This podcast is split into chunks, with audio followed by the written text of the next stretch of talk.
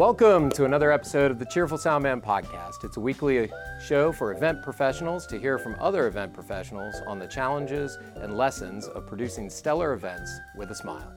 I'm Eric, the owner of Bunt Backline, an event production company right here in Gainesville, Florida. Today we're doing a mini episode in between our longer interview episodes to handle some housekeeping and, most importantly, answer your questions about events, tech, and, well, pretty much anything else. So let's dive in. First question from Dan, how to deal with crazy clients or venues? Hmm. Well, first of all, the very first step is just recognizing, and this is more of an internal conversation, but recognizing this person's kind of crazy.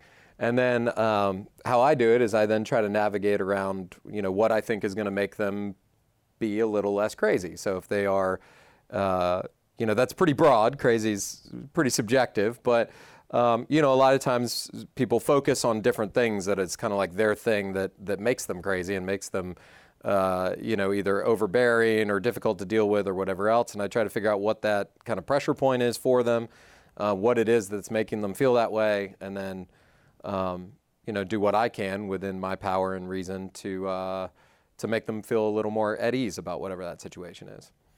Uh, we said crazy clients or venues. Or venues. Okay. It's the, it's really the same deal. It's, I think, all of it is client relations, whether it's venue or the, the direct client that's paying you. It's really all about figuring out kind of the what makes them tick, what makes them uncomfortable, what makes them happy, and then doing your best, again, within reason, to try to make those things happen. Stevie, trying to push some hot buttons here.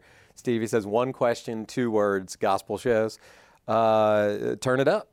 That's that would be the easiest thing. Um, You know, you know, I love me some gospel shows. It's actually one of my favorite styles to mix is, uh, you know, just really, you know, fast, upbeat, um, loud gospel music. It's fun.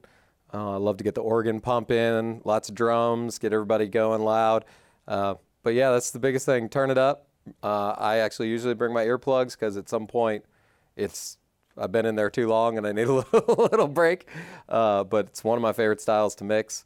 Uh, but yeah, it, it can be it can be quite loud. That's what I would say. Jacob asks, where do you learn how to run lights better? Um, lots of ways. Uh, I mean, the obvious answer is always YouTube, right? Like these days. Um, but also there's, um, I would say, seek out opportunities where you can learn uh, for free from somebody. So whether it's volunteering, um, I mean, it doesn't have to be a church. If you're into the church thing, that's cool. Um, there's also a lot of times uh, community theater, things like that, where you can volunteer. You're obviously not going to jump right on and design the show, but a lot of times community theater has spot for, you know, an ass- assistant stage tech or person, um, and that's a great time to, to kind of look over someone's shoulder. Being a, a general tech at a place like here in Gainesville, we have the Phillips Center, like a performing arts center, performing arts hall, um, but a lot of times if you don't know much or you're just getting into it, you want to sign up to be just a box pusher, grunt, cable coiler, helper, Um, and then just make sure you kind of keep inserting yourself in there at any opportunities for training, and, you know, just follow around the the lighting department folks like a lapdog, and, you know, do whatever they can until they tell you to go away, and then come back and ask for to help them again. That's those are the best ways I can think of, other than, again, YouTube. Also, most of the companies, whether it's uh, we use Onyx, um, there's also ChamSys and Grand M A. Most of them have offline editor versions where you can actually download them at home, play around, um, and then if you want to get fancy, there's even visualizing software that costs a little bit of money though. So there's a lot of ways you can do it, and even tactile practice at home. Um, but otherwise, it's going to be putting yourself in the situations where you can follow someone around and and learn from the pros, or Uh, tons of videos until you get that opportunity. That's our questions. All right. You keep asking. We'll keep answering.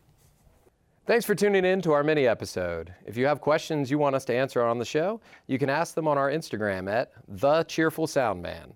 See you next time. Until then, don't suck and don't be a jerk.